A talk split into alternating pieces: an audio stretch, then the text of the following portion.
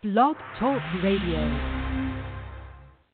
Hello out there in Blog Talk Radio land. Welcome, welcome, welcome to Off the Shelf. And you are absolutely right. You are listening to the Winning Books radio show, Off the Shelf, and want to welcome you here uh, and, and wish you in advance. It seemed like our show is coming on a day before or right before a holiday, so I want to stop and say Happy Valentine's Day to everybody. And if you're single, you can just love yourself on Valentine's Day, and hopefully you do that every day anyway. So happy Valentine's Day to everybody out there from off the shelf. Now, this is a quote I want to drop into your mind before we go into today's show and bring this awesome author in front of you. So the quote today is from Les Brown, and it is Too many of us are not living our dreams because we are living our fears, especially when unexpected, just unwanted events like the death of a loved one occur. It can really put the brakes on us.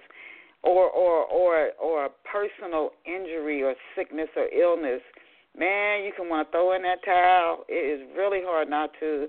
So again, I want to leave that with you. Too many of us are not living our dreams because we are living our fears. And who wants to put energy in the in the fear? So I encourage you to stop doing that.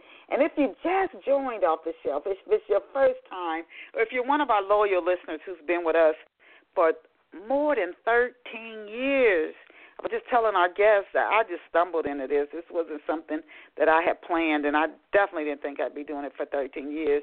But I want to thank you for being here with us, and I also want to tell you there is still time for you to go tell your friends. This show today is not just for people who love to read books, but people who love their life and want to live a good life. We all only here for a while, and we don't know exactly how long, but you want to make the best of the experiences that you have while you're here. You could bless countless people while you're here. There's still time to tell somebody to tune in off the shelf, and the dial-in number is three four seven nine nine four three four nine zero. Again, it's as simple three four seven nine nine four three four nine zero, or you can join us in the chat room. So I encourage you to go tell folks that you care about. Tune in to Off the Shelf this morning. And now, next to our listeners, I want to know how much you love mystery. Some people like romance. We know is the number one seller. Some people romance is their thing, but I don't know too many people who even in a romance novel isn't there some mystery. We love mystery. This world is full of mystery, unanswered questions. So, if you value mystery and you really appreciate how people, how we influence and help each other along on our journey. We can't get there alone. People pop in and out of our lives. If you appreciate that, starting when somebody is a child, how the parent shapes the child, maybe help get them on the, their path or take them off even, and then they have to struggle to find their right path, maybe with people they meet later in their life. If you value these things that happen to each in every single one of us. I think you should go out and get a copy of Love Pour Over Me.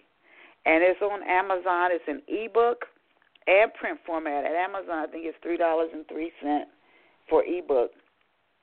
E- ebook and print. You can get it at Amazon, Barnes and Noble.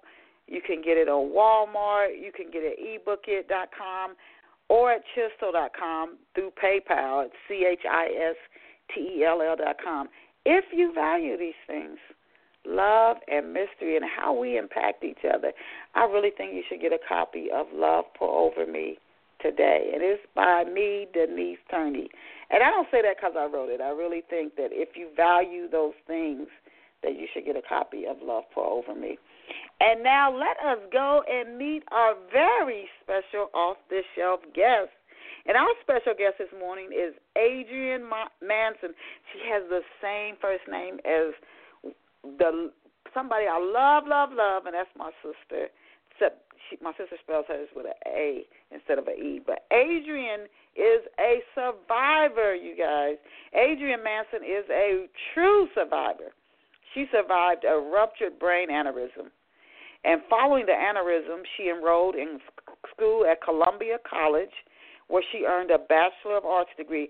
I didn't even think of this when I was looking for the quote for the week from Les Brown, which I'll repeat. Too many of us are not living our dreams because we are living our fears or living somebody else's dreams, I would add. This is not what Adrienne chose to do. And after she earned a Bachelor of Arts degree from Columbia College, she went on to earn a Master of Arts in Education and a doctorate with an educational leadership specialization. She is the author of several books, including The Return of Jesus Christ, Journal of a Memoir by Zenobia Ragin, Pozercize, and she's going to have to explain that to us.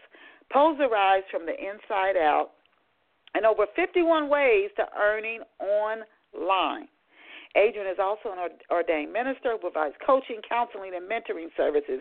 And I encourage you to visit her right now. You can check her out online while you're listening to this interview. And her website is thefiercefemale.com. And I love that. And it's spelled the way it sounds T H E F I E R C E F E M A L E dot com. And I'll say it again T H E F I E R C E F E M A L E dot com, the fierce female dot com, and we are happy to have this go getter and this visionary with us on Off the Shelf today. Welcome, welcome to Off the Shelf, Adrienne. Well, thank you. Thank you for having me on. It is certainly a privilege to be on Off the Shelf on today you are you are uh, you know at some point in if you live long enough and I'm in my 50s if you live long enough you're going to have an experience that you well not everybody because I know some people one of my friends is headed for her 60s and she's only had one death of somebody real close to her in her family. And I and I find that absolutely amazing. I've got well over 20 but she's only had one and she's going at it this year into her 60s so mm-hmm. everybody mm-hmm. hasn't had, I would say, but a lot of people have an ex- have had an experience this far into their journey in this world that you thought you just were not going to recover. I mean, you were literally convinced uh, there is no getting beyond this. And you have one, and you are on the other side of it.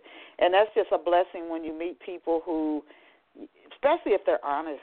And this is where we have to be honest I think sometimes as Christians we're not honest with the way we think we should be, not honest. To tell people, I don't think I can go on. I, I this is it. I'm not gonna make it. To let people know when you're in that how you're feeling. I can't get out of bed. I'm struggling. I, I, I I'm not gonna get over this. And then you keep going, and they see you on the other side of it. That's that's where the blessing I think comes from. Even Christ on the cross said, why have you forsaken me? Like I this but he got on the other side of it. When you when you go through it and come out, if you lie about it and say everything's okay, I'm fine, then people are like, okay, well, so what? Big deal. But you let them know the honesty of the struggle, and then you get on the other side of it, I think that's where it blesses people. But it's an absolute pleasure to have you with us on Off the Shelf Adrienne. Now, the first few questions I'm going to ask you, I ask every guest because I like to give people a little backstory on our guests before I start talking about their books and the different services that they might offer. So, to begin, can you tell off the shelf listeners where you grew up, Adrienne, and what life was like for you growing up? well, I grew up in Chicago, Chicago, Illinois. I grew up on the west side. If anyone knows anything about Chicago and the West Side and the South Side rivalry. Uh, West Side, we said West Side is the best side. And I grew up uh, in the community West Side known as K Town, um, little rough uh, area. And I grew up uh, with different individuals. You know, we close knit uh, friends, and um, we didn't have everything that we wanted, but we had what we needed, and that's the important thing. We had what we needed. Okay. So and and how many are you? One of many kids, or? Well, I have two brothers. I have one older brother and one younger brother. Okay. Oh, you the only, only, only, only, the only, daughter in the family. Yeah, okay, so yeah. you probably learned how to take care of yourself early, early on. What did what did you I dream did. of becoming? I, I bet you did. The only girl you probably people always think you'd be pampered, and but sometimes you gotta learn to fend for yourself coming out the gate. You know what? I wasn't um it's interesting that you say that. I really wasn't pampered. Uh well my older brother protected me. My brother uh we grew up in a single family home. My father was not uh, present in the home. So my older brother was kinda like the dad of the household. He was sort of like uh the discipline he was always disciplining me for some reason. But and my younger brother and I we were the troublemakers. Me and my younger brother was just like as thieves. We always got into things, looked to get into something, you know, always not mischievous things as far as um breaking the law. We just always, you know, let's find something to do, let's find something to get into. And so we were kind of like the pranksters in the house, always pulling jokes. And we grew up um just pranking on one another, just kind of hanging out, just just rolling, just having fun. We just had a great time uh growing up and my young brother he's still my my best friend he's my buddy he's my ride or die guy my my young brother is so and he is and so um and we do be at odds. We uh we grew up sometimes he's an aries i'm a libra. So he has that personality. He knows how to pull my, he knows how to pull my strings. And so we get into our little bigger matches. If they're really not bickering but we like to um play the doves on one another. And he'll always say something to try to you know egg me on. And i'll go back at him and we'll kind of go back and forth. It's just all in fun okay. What did you dream of becoming when you were a child, Adrienne? You know, it's interesting um that you asked that question because when I was a child, I remember sitting at the table and I wrote on a piece of paper. There was three things I wrote on the paper, and it may not seem like much. I wrote down I wanted to be a beautician, I wanted to be a teacher, Hmm. and I wanted to be an actress. And I'm here to tell you, I once I graduated from uh, high school, I went on to a cosmetology school, got my license to be uh, become a cosmetologist, and I did get my degree. And I love uh, teaching and educating. But the actress, I didn't become an actress. So let me tell you something. My auntie uh, kind of stifled me, and I told her, I said, I want to be an actress, and she said, You can't do that. That's too hard. That's Mm. too challenging. As a child, she told me that, and um I dropped it. I dropped that dream. But lo and behold, that dream is still inside of me because I am such a performer. To me, I just love to perform. And the strange thing about it, in high school, my teacher told me in drama class when I got up on the stage and I started to perform, we had to just get up there and do something. So I got up on the stage and I Mhm. went through my little pantomime. After class, she let everybody go and she says, Adrienne, I need to talk to you. I says, okay. And she says, you need to go to Goodman Theater School of Acting. She says, because you have it. Ah. She says, she says, you got it. And um she said, you just naturally, you're a, you're an actor, you're an actress, you're a performer. And she says, you need to do it. And uh, and I was always told that from professors, uh, from writing, uh, writing uh, different manuscripts, and I would turn it in, and my professors would always come back and being so much awe. And I'm like, what are you in awe? This is just so easy to me. I just love to sit down and write. And my professors would say, um, how do you do that? How in the world do you come up with these stories? These stories? And um, they would always tell me to take my gift further because it can go somewhere. They were always encouraging me to go somewhere with my gift. Wow, wow. So that's amazing. Yeah. I got just curious before we go into and then how you became specifically your teacher encouraged you in your Mhm. acting, how you became a writer. But how were you? I'm just curious. I'm fascinated that you did that. How were you when you made that list of I want to be an actress, I want to be a teacher, I want to be. You, know, you did cosmetology. How were you when you sit sat down and made that list? You know, I was about nine or ten years old. Oh, You know, it's, okay. just, it's just so children know you know, it was just annoying, and it sounds kind of uh unusual uh that a child was sit down, and I still remember very vividly sitting down at this little table uh in our front room. We didn't have like a dining room table. It was like a card table that we my mother made um dining room table out. We had like a little folding card table. And I sat down at the table and I had my little pencil and I put one, two, three and I made the little list. I said I want to be Wow, you know I, I just find it amazing. Teacher. I like to listen to what all of our guests say. Uh most okay. of them don't most of them as adults are doing not doing anything near what they wanted to do as a kid. And you did say something. That's something else I want to. Again, it goes back to the quote, and I didn't tie the quote into the to the interview. It's just a um, to our listeners. It's just something that happened. Don't don't live your dream, fears. Live out your dreams. But um, how many guests we've had on who stopped doing something they really wanted to do because somebody told them you can't do that, and they listen they bought it hook, line, and sinker. I just find that amazing. So I encourage people not to do that. And don't tell kids what they can and can't do because you don't know. They're still growing and developing. You don't know what they can do.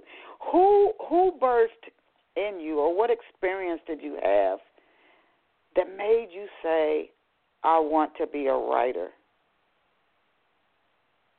Hmm. Well, you know, um, with writing, what happened, I, as a young adult, uh, when I was working downtown Chicago, and I wrote my first article, which I didn't know was going to be an article at the time. I went on lunch, um, and I was sitting down uh, in the park, and I was just looking all all around, and I just started to write this article about how education is the pathway to success. And for some reason, I dropped it in the mail to Chicago Sun Times, and the Chicago Sun Times um, they called me like the next week, and this is Adrienne. This is a fascinating article, and um, we want to give you a headline, and they printed the story. Wow. They printed the story, and you know that kicked it off. And and when I was in college, I wrote a story about how I read how I met my real father, my biological father. And um mm-hmm. for some reason I did again. I just dropped the story into the box. where It was a competition for all of the classes uh, in the second year. It was like 500 of us. Lo and behold, they called me and they pulled my name. And they says, "You know what? Your story uh, won the competition." And so I got an award for writing that story. And um you know, I just it just kept going. I just kept going, kept going. You you have an amazing story, and we're just scratching the surface of your story. Um, can you tell us, and if, mm-hmm. if it's something that you say you not don't want to talk about it now, that's fine. Just let me know. But where were okay. you when you had a ruptured brain aneurysm? I don't even know what that is. I don't even know what that is. But where were you when you well, had it? Were you at home, at work, at oh? And did you is is that excuse my ignorance, but is that like a stroke or? It is. I had a blood vessel uh, burst in my brain. Ooh. And I, I was at home, and believe it or not, um, people, some people may or may not believe in um, premonitions or, or what have you but that's the only thing that really saved my life, and that's the only reason why I'm here talking to you. Because before it happened, my friend and I were sitting in in my bedroom watching TV, and out of nowhere, I saw this 911, just like a handwriting on the wall, and I'm like, "What in the world?"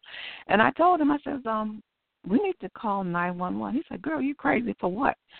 I says, "I don't know. We need to call 911." So we jumped up. He got the phone. He called 911? And they were like, What's your emergency? He said, I don't know. My girlfriend's sitting here talking about calling 911. And he was like, The 911 operator's asking, What's the problem? And I looked at him, and and he looked back at me, and I started for some reason pointing at my head. And he told the operator, "There's something wrong with her head." As soon as he said those words, wow. something is wrong with her head. Boom! I, I passed out, legs went out, I lost all control of my body. Bam, hit the floor. Wow. And but my eyeballs were open and I could still hear. My eyes were I was looking around the room and I could hear him saying, She's on the floor. Next thing you know, the fire department everybody's coming through the front door. wow. Yeah. That is that is it so and I don't know why I'm coughing, but when you look back on that, okay, so something gave you the insight to know it was coming. Do you ever look back and wonder and maybe that's what helps trauma to make sense or you help make it easier. It's certainly not easy. Uh, but Mm-mm. do you ever look back and wonder, okay, so why did I even go through that at all? Why does anybody go through it? Do you ever you ever get an answer? Do you ever did you ever ask why did that happen not only to you but to anybody? And and, and what what did the answer make make the experience make more sense? Well, you know what? It never really makes sense. Um, the only thing that I can say is that the surgeons, um, they helped me because they let me know that I was a miracle, a walking miracle, because they couldn't understand how I survived that much blood in my brain. And to make a long story short, it that experience changed my personality. And the only thing I can grasp from it is that it changed me who I am. I went from being an, a person that was totally um introverted to being an extrovert. And so it's just like I said, well, maybe I went through it because God wanted to change my personality. Maybe he wanted to create a whole new me. And so that's what happened. You know, I became this whole different person. And so that's what I I take from it. Wow! Oh my goodness! You know our brain controls. See, I read this book, and I'm and then I also majored in psychology. But our brain controls more than what we think, and a lot of times, I, as I've gotten older, I've accepted. A lot of times, what I thought used to be God might have just been another part of my brain. And, and and it's just almost amazing, like you said, it changed your personality because mm-hmm. something in your brain changed. Now, several years ago, I read a book. I think it was titled "My Stroke of Insight," and it was about this neurosurgeon who had a stroke. And she was, I think, she had just exercised. I think she was in the shower, and she knew something was happening to her. Because Mhm. she said everything was slowing down. And she was home alone like you were. Well, no, you somebody was with you. She was home alone. And she Okay. said she knew she had to take action very quickly. Everything was slow. And she was able to pick up the phone. And I think she called her Mhm. work and maybe 911. And she Mhm. said the recovery took long, but she said a part of her brain that that our minds that critiques things, her dress is too too long, uh, that tie is is is too dark, it's it's too hot, it's too cold. That part of her brain shut down, and all she was able to do was appreciate. I I just that blew me away when I read that in that book. That's all she was able to do her brain had that that that crit, critical part of the brain shut down, and she said it went on for like months. She could she could do nothing but appreciate. That's all she could do. So Mm. how did you? And she said she said that helped her. To I mean, we we put religion behind a lot of it. We don't realize that a lot of what's going on is something with the brain. But she said that encouraged her as the recovery took a long time. She she uh, and she didn't want to let it go, but eventually she said that critical part of the brain got stronger and she started becoming critical again. It mixed in with the appreciation. That helped her stay encouraged. How did you stay encouraged as you healed? Well, what helped me to stay encouraged? I did a lot of journaling. I did a lot of uh journal. I started my prayer journal, and I would just um write things down. I would read uh, different scriptures because during my recovery, the hardest part for me was when I left uh, rehab. Was when they told me I couldn't go back to my apartment. That was the hardest thing. That was when the truth really hit. Um, that I that I have really went through a major health crisis when they told me you can't go back home. You have to have someone take care of you. I had to go back to my mother. I had to go to my mother's house. My mother had to take care of me because I couldn't cook for myself. I couldn't do anything. I had to relearn everything. I couldn't use the computer because I didn't even know what the computer was. I didn't know what to do with it. And that's when reality really just set in. But what helped me was journaling. I started to write in a journal, read a scripture every day, and just journal. And I rested a lot because all I could do was just sit there and rest. Rest. I did a lot of meditation uh, on different scriptures, uh, positive affirmations. I did that as well. And before we go into talking about more about mm-hmm. your book, I want to get to the journal of a memoir by Zenobia Ragin. But how long was that process for you? Again, that other lady said it took her about seven years. How long was that recovery process? Believe it or not, I'm still recovering. Okay. Uh, because mm-hmm. yeah, I'm still recovering. Some things aren't, and the doctors told me that you may recover fully after five years, after seven, eight years. Um, I'm recovered, but I'm still not to the point where I used to drive myself around everywhere.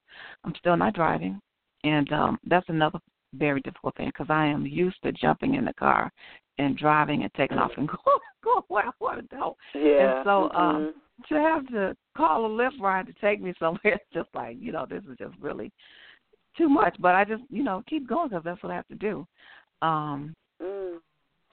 You know, it just it's just part part of life, and I just you know keep going. What did, what did this teach you? And again, I'm asking you questions, um, and I thank okay. you for what you're sharing. I really, really do. For our, for listeners, just like some told you to call 911, somebody might just even accidentally click over to off the shelf either today or it could be a, a year or so before they're getting ready to go through something difficult. It might not be an aneurysm, could be the loss mm-hmm. of a loved one or or something difficult, and they they catch what you say and it it helps get them through it. We don't know how these how things work together, but I wanted to ask you the long recovery, which you're still on that road. What has it taught you, Adrienne, about the power of patience, self love, and trust? Mm, the power of self love and trust. You know what? It has taught me to trust the process. It has taught me to appreciate everything around me, even the small things. People just really don't realize how thankful they should be for every little thing. And for self love, um, I just love that I'm here. I love every single day because I could not very well be here. And so I'm loving my learning to love myself even more um, day by day. And it's still a continual process. I think that we're always growing. I think that we're always uh, discovering things about ourselves. I think we're always learning uh, about ourselves because I think we can always um, learn new things, challenge ourselves, and I'm always challenging myself to learn something new. You will you would really be surprised what you can do if you challenge yourself to learn something new. Okay. How are you incorporating what you've learned from your experience into your counseling, mentoring, and the coaching work, which I want to talk about later in the show because I want to next talk about your books. But how how how do you incorporate what you've learned from your personal experience? You know it works because it worked for you. How are you mm-hmm. incorporating those lessons into your counseling, mentoring, and coaching services? You know what I um I usually uh, talk to individuals and talk to clients and use my past experience and I use I do it by example. I don't um I just kind of guide uh, individuals and kind of give them uh, maybe a nudge and I guide them. I let them make their own choice. And I'll just say, for example, and I'll use something from my past, uh, and I'll just say, for example, and create uh, what I may have went through and make it as an example for them so that they can clearly see, uh, so they can have more clarity and whatever that situation that they may be going through, letting them know that you could get from point A to point B, and I'll give them an example or give them a positive affirmation or give them some type of inspiration or some type of uh, motivational uh, tool to use to help them to cross that bridge from not being sure if they can do it to crossing over to knowing that they can do it. You are so, you, oh my God, what a powerful coach or mentor you must be because you've gone through it. Can you please share, and then next we're going to get into your book, but can you share three things that each of us can do, Adrienne, to step into newness in 2018? We're already in February. Our, our lives are so repetitive, and it could be our fear of change. But what are some? What are three things that can shake us up and help us step into newness this year? You know what? Three things that can um, maybe shake us up. I always like to say, well, one thing I like to tell people, and I like to do, do one thing, do something that you've never done before. Do something on your list that you want to do.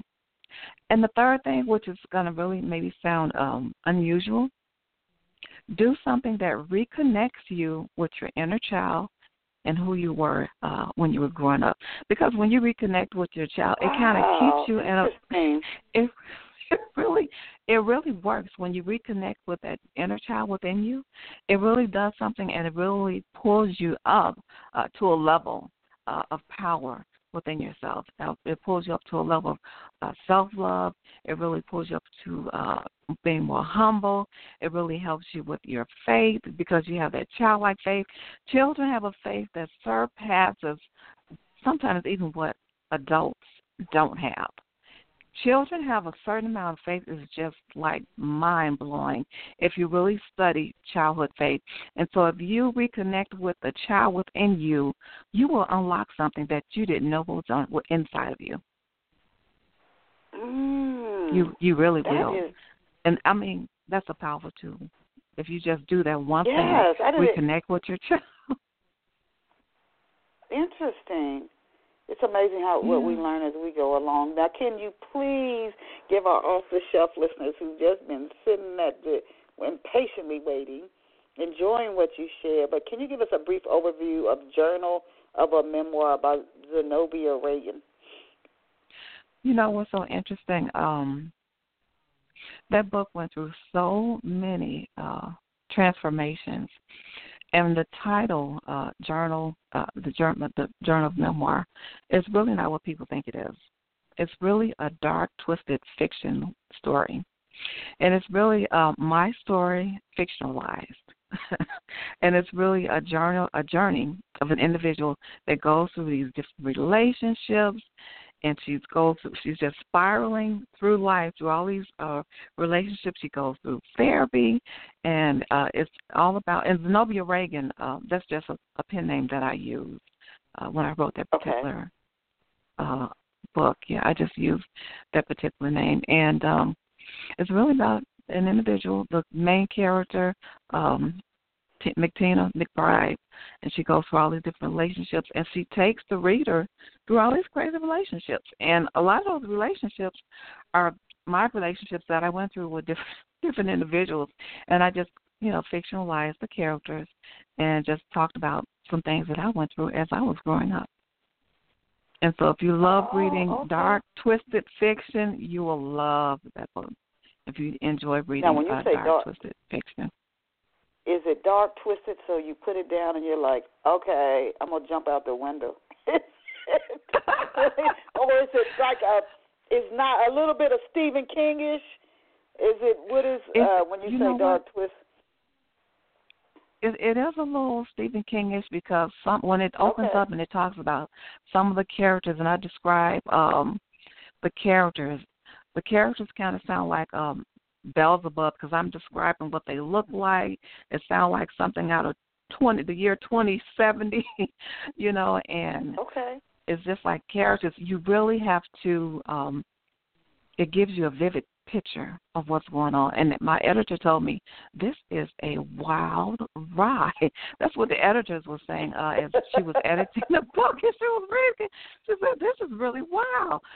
and so, um, yeah, the characters. Some of the um, characters are, you know, of course, make believe from the like the year 2070 and I use like Beelzebub from from the Bible and I'm describing mm-hmm. the different uh diamonds in their head and the sword and the sash across their chest and you know it's just really um I'm describing what anger looks like. I'm calling Beelzebub. It's really anger. It's really emotions. And so I take an emotion okay. like anger or fear and I create this character and I describe the character and what it looks like because anger and fear are, are dark feelings, and so I make the characters look really mm-hmm. strange and weird. That's why I call it dark and twisted. Yeah, and you know what? What it's interesting what you said, um, and I'm going to ask you next. What inspired you to write Journal of a Memoir by Zenobia Ragin? But before you answer that question, it made me think when I was listening to you mm-hmm. to, uh, and I just J.K. Rowling, who wrote um, the Harry Potter series she, after her mother died, and I don't know if it was immediately or to when she became an adult. Because if we don't deal with things, they're gonna come back on us and haunt us. Could come back years later and jump on us. But she said she just went through a really bad depression, and she said she felt like the like the depression characters, maybe like what you said, emotions, like they were monsters. And she said that's where the characters in Harry Potter came from her experience through depression. She said that's where that came from. So it's interesting when you just said what you said. I was thinking, wow, that sound. I heard that story similar to where you, and that's the gift of writing. You can write through what what you're experiencing to help express it and let it go. But so, what inspired you to write this? Had you thought about writing this story? You talked about different relationships and emotions, which we all feel. Had you thought mm-hmm. about writing it before the aneurysm, or was this something that happened afterwards? What inspired you to sit down and write this this novel? You know uh, what happened? Believe it or not, it was an assignment in uh, undergrad, and I started writing uh, it in undergrad school. And it started out, it it was called Moxie because this young lady had a lot of moxie. and I turned it in as one of my assignments, and the professor was telling me, you need to keep writing this. It was just like a simple uh, essay. And so it kept growing, and I kept going with it, and it just turned into my life story, uh, a fiction. And so I just kept writing and I would go to the library because at that time I didn't have a computer. I would go to the library and just be typing out the story and somebody next to me would be reading like, Wow, oh my God you know, and so I just kept going with it and I was submitted to different uh publishing houses and they would send it back to me and they would say, Oh, it's not our genre, we love this story you know you get those letters. And um yeah. yeah. Yeah. So I got a lot of um uh, rejection letters from that story. But it was funny because each rejection letter they encouraged me to keep going. And I got encouraged mm. from even the letters of rejection because they loved the story. It just didn't fit with what they were publishing, what they were putting out at that time. Yes, it's and got to be on time. Yeah, and I also I also think that it's interesting that you mentioned um the Harry Potter, how mm-hmm. she used those uh, the monsters because in my story, that's what those uh creatures look like. They're like little monsters. The fear and the anger. Yeah. They they look like little mm-hmm. monsters in the story. Mhm. She said that's what that's what she mm-hmm. did. So we that's uh one of the gifts uh of writing. What do you hope Adrienne, that readers gain from Journal of a Memoir by Zenobia. I love that name. What did you come up with? You said that should be your pen name, but what did you come up with that name? Zenobia Ragin. You know what is so interesting that you asked that question because um my best friend, her mother's name is Zenobia, and I always did love that name. Oh.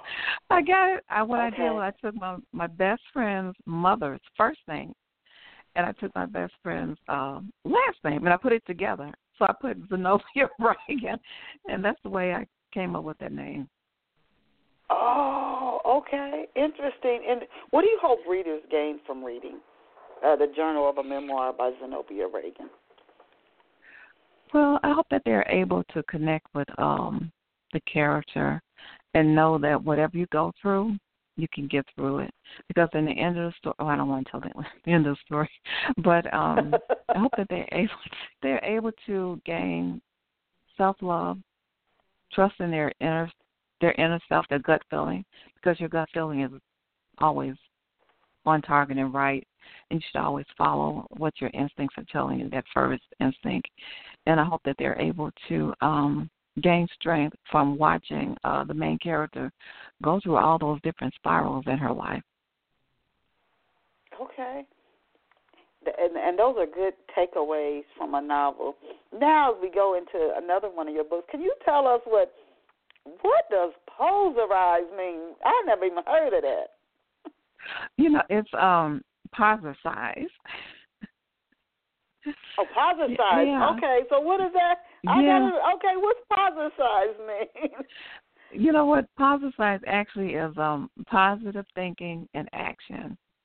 It's really two things put together. It's positive, P O Z, and then the last part, uh, like you exercise. So what you're really doing is exercising positive thinking. That's what Pozercize is. Exercising positive thinking. Interesting.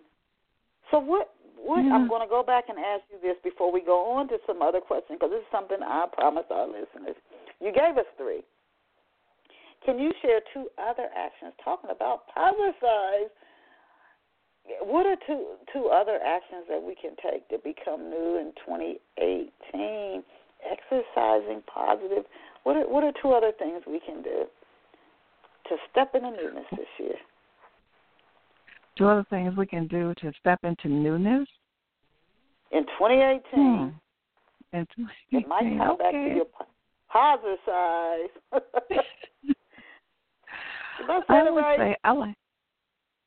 Uh, yes, Pozercize. That's correct. So I would say um two other things that you can do um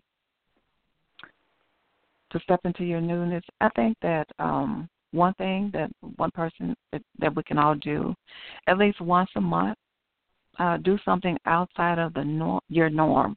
For instance, we all get into this everyday habit of, doing things what we always it, even me uh oh we do our goodness. our daily thing. I think maybe once a month Mhm. do something you would normally do, even if it's uh spend a night at a hotel, even if it's um going to the zoo. You know, because you don't you don't just think of doing that once a month. You wouldn't just jump up and say, "Well, I'm going to the zoo. I'm going to the planetarium. I'm going to go and you know take a look at the aquarium or a museum." Do something that you just wouldn't normally do Okay. because Okay. because to me when you do something outside of the norm it's going to give you another layer to me it does and i do that sometimes like Mm. in the summer months i'll maybe go to a carnival i'll go to a rodeo or just do whatever you know and it makes me feel really great it makes me feel good second thing i would do to step into your newness this may sound really simple if you're not um, writing down something that you're grateful for. Just write down what you're grateful for in that particular day. Mm. I might do both of those. Okay. yeah, you, you you got you reached one. I might do both of those. Thank you for sharing those. Now uh, You're we've heard about positive affirm- we've heard about positive affirmations, Adrienne. Some people have tried these things on the seminars, and some of these seminars are not cheap. And they've gone, they've done all the workshops, they've read the self help books, they've done this, done the goal setting. What what makes positive affirmations? Because just saying something alone is not going to change behavior. I don't think. But what makes it a, an effective tool? We have to do other things, of course. But what makes it Mhm. effective at helping to change behavior? Why why are positive affirmations? Why does it? Why are they an effective tool when used with other things to help change behavior? Why is it effective? Mhm. Just you you well, just saying something positive. What? Why does it? Why does it even? Why? Like it's like why? Why do it? Why say it? What? Why is it? Why is it something useful? You know what? Um, when you were asking that question, uh, what really uh, popped up uh, in my mind was uh, I got into a conversation with an individual, a friend of mine, on Facebook, because that's how that uh, book was born. Was on Facebook. I was dropping uh, positive quotes on Facebook every day. I would say something positive, and it started to get attention. And one of my friends got into this long conversation with me, and he was saying exactly what you're asking. He was like, well, sometimes you just don't want to think positive. Well, how do you change your way? And how do you, this is not going to work? And we got into a, this debate, and so positive thinking is not going to change you just like that. It takes mm-hmm. practice. It you it have to be um, intentional. Uh, it's not something that you're just going to do overnight. You have to make an effort to be intentional in your thinking to change your thinking. You know, that may sound a little weird, but you have to be intentional in your thinking to change your thinking. It's kind of deep, but um, yeah. so it, it goes key. I'm not and, and and not, and positive affirmation. We talked about the brain earlier. It may trigger a part of the brain, like that woman who had a stroke, mm-hmm. where the appreciation part. It might trigger that more than the critical part, and you might get more positive ideals and concepts. And but at some point, you have to take action. We live in an action world, so just thinking positive and because I've heard people just praying and waiting and waiting. At some point, you got to mm-hmm. make a move. You got to you got to mm-hmm. bust a move at some point. So it's it's just one of the tools. How can we? How can someone stay positive though, Adrienne? And after what you've gone through, I think you have the uh, experience to, to to say this. So somebody's going through. How can they keep a positive at, at outlook when unwanted yeah. experiences, a job lay, a job you layoff, sickness? Oh yeah, you know, interesting that you asking that question. I was thinking of something when you were asking that question. Um, you have to consistently feed yourself, and that's what I do you have to feed yourself uh, positive reading. You have to read po- positive things. You have to read something that's going to inspire you. I always try to um, watch something that's inspiring. For instance, like um, there's this football player. I don't know if anyone ever uh, know about the story. Of the football player that has one hand. Mm. I can't no, think of his name right yeah, I can't think of his name. He's in college and he plays football. He only has one hand. He got turned down because they told him he couldn't play football with just one hand. He lost his hand. But I'm here to tell you he's one of the uh, best quarterbacks um in college football. Can't think of his name, but anyway, you have to feed yourself inspirational things. You have to watch uh, inspirational programming, find something else to read uh, when you're going through a situation and if it's financial, like you said, a job layoff, you have to uh, sometimes create something uh, for yourself. You have to get outside of the box. You may have to do something outside of the norm to create a stream of in- income for yourself. If you have lost a job, um, I, I became really good at that because when I went through um, what I went through, I didn't have income for a long time because I couldn't work. And I'm telling you, I I mm-hmm. became this pro at getting on the internet and finding stuff to do to make money.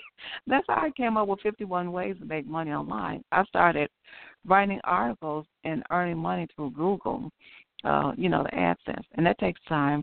But there's a lot of stuff online that you can do to make money, believe it or not.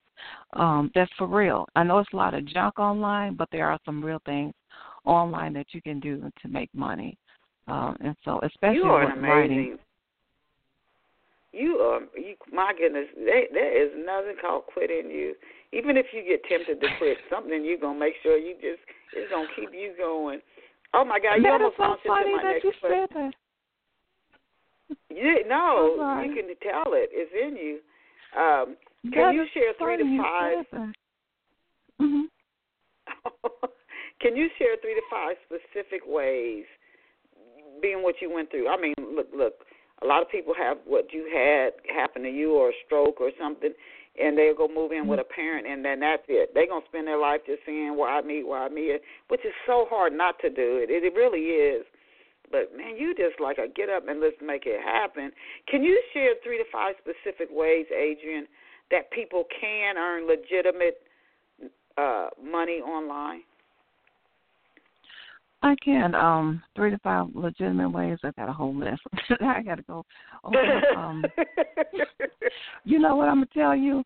Um, those that are listening, what they can do is email me at the fierce females at gmail dot com, and I will share okay. more than three to five ways that they can um okay earn money online. You know what? And I love HubPages. If you like to write, go to HubPages and join HubPages.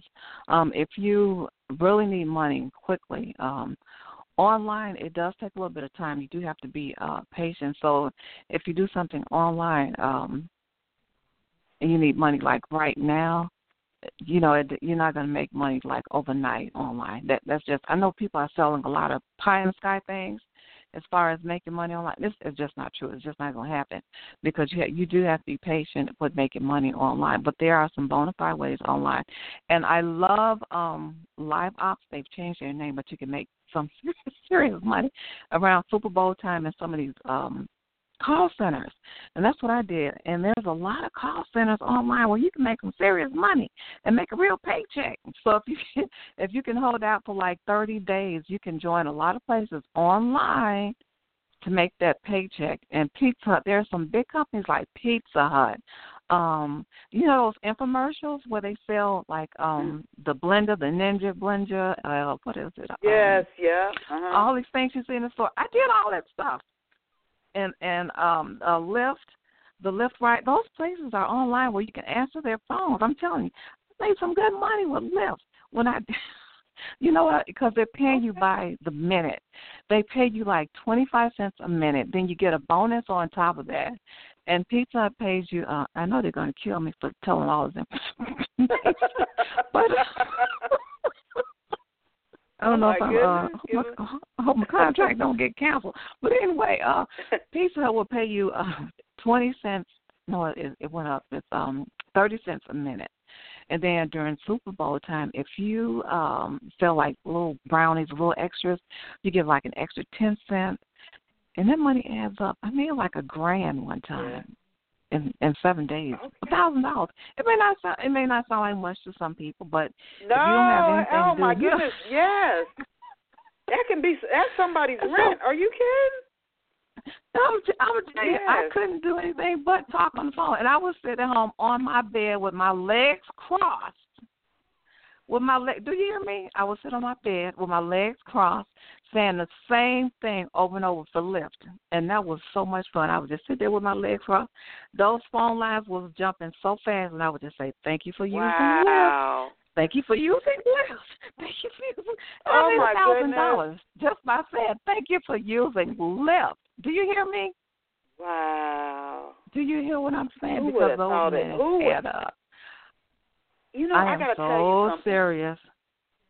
I when I, I remember when I got laid off from Merrill Lynch, and I'm, I work for another employer now in addition to writing, but I came up with a lot of ideals to do blogging, and I did I did make, but a lot of what you're doing never even crossed my mind.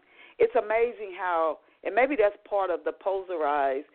If as you as you stay positive, again, like that lady I was talking about had a stroke, she went into that appreciation part of her brain just just was taken over maybe that's where those ideals come from and then if you you go down in the negativity you close the door on that so that that's another reason to stay positive and write down something that you're grateful for or appreciate every day to keep that window or that or that door open so those good ideas do come through wow i mean your story is something your story is You know- something can you You know, can you tell oh, I'm so, I'm so sorry. I wanted to give people another juicy nugget.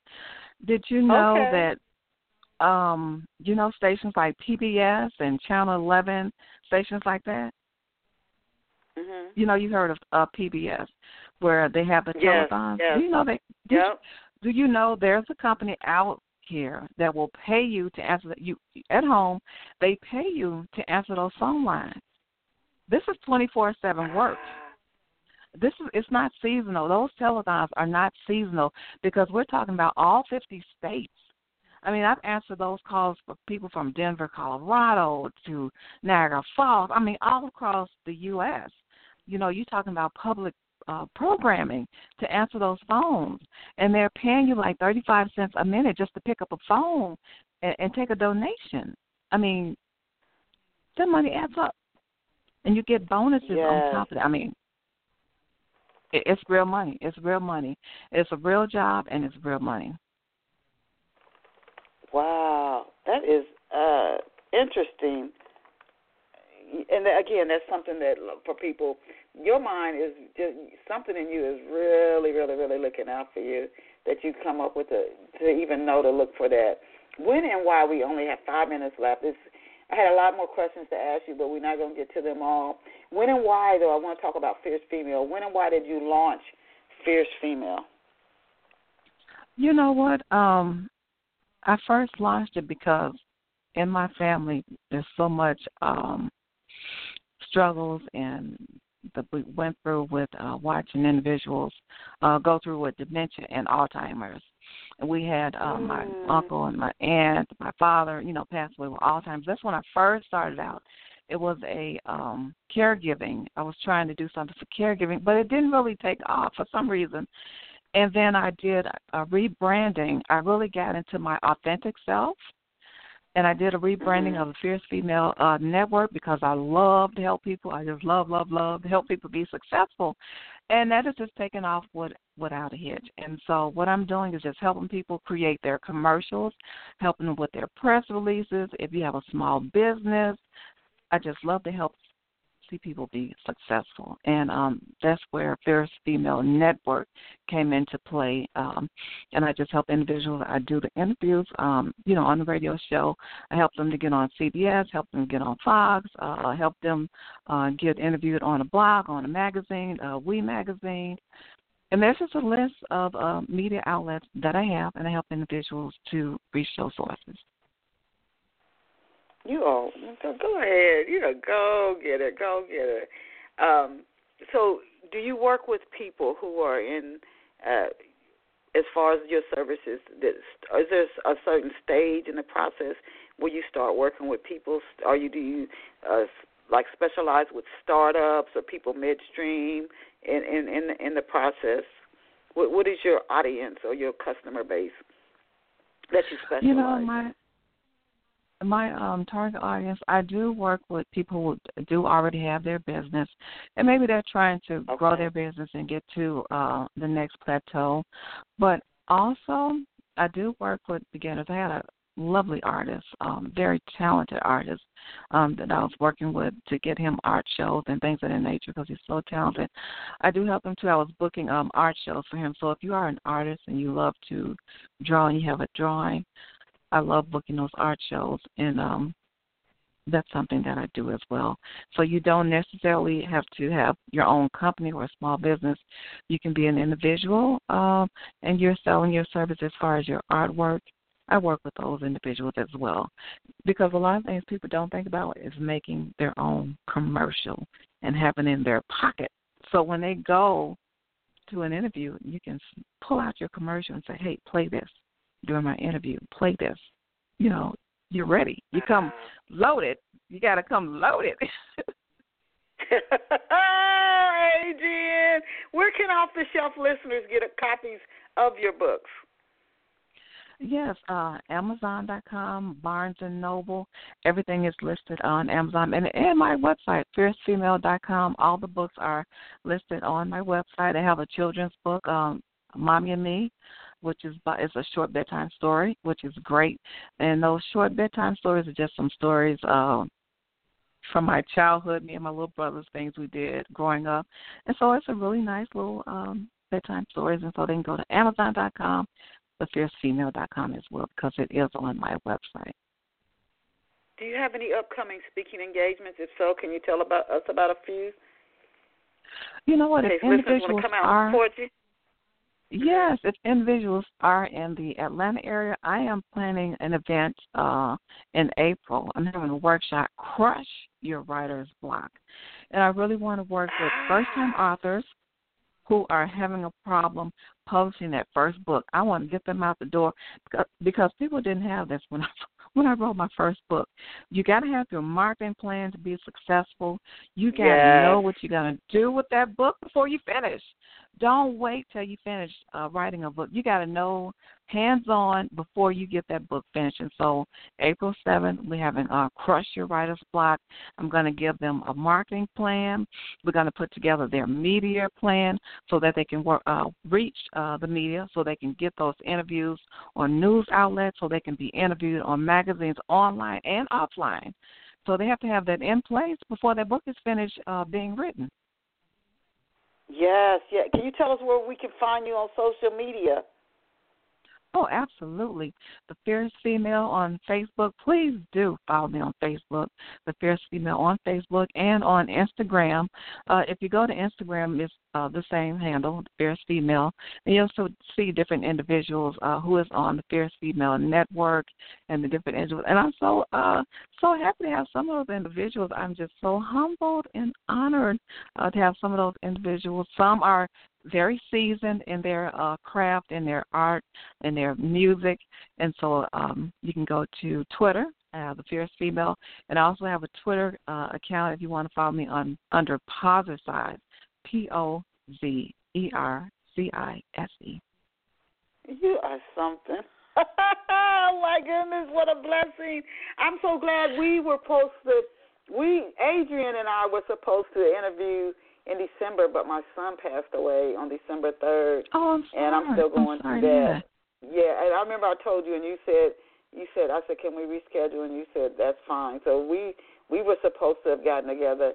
I think it was December ninth, and then it got pushed to February. But what a you have blessed my spirit, and I'm sure you have so many other people.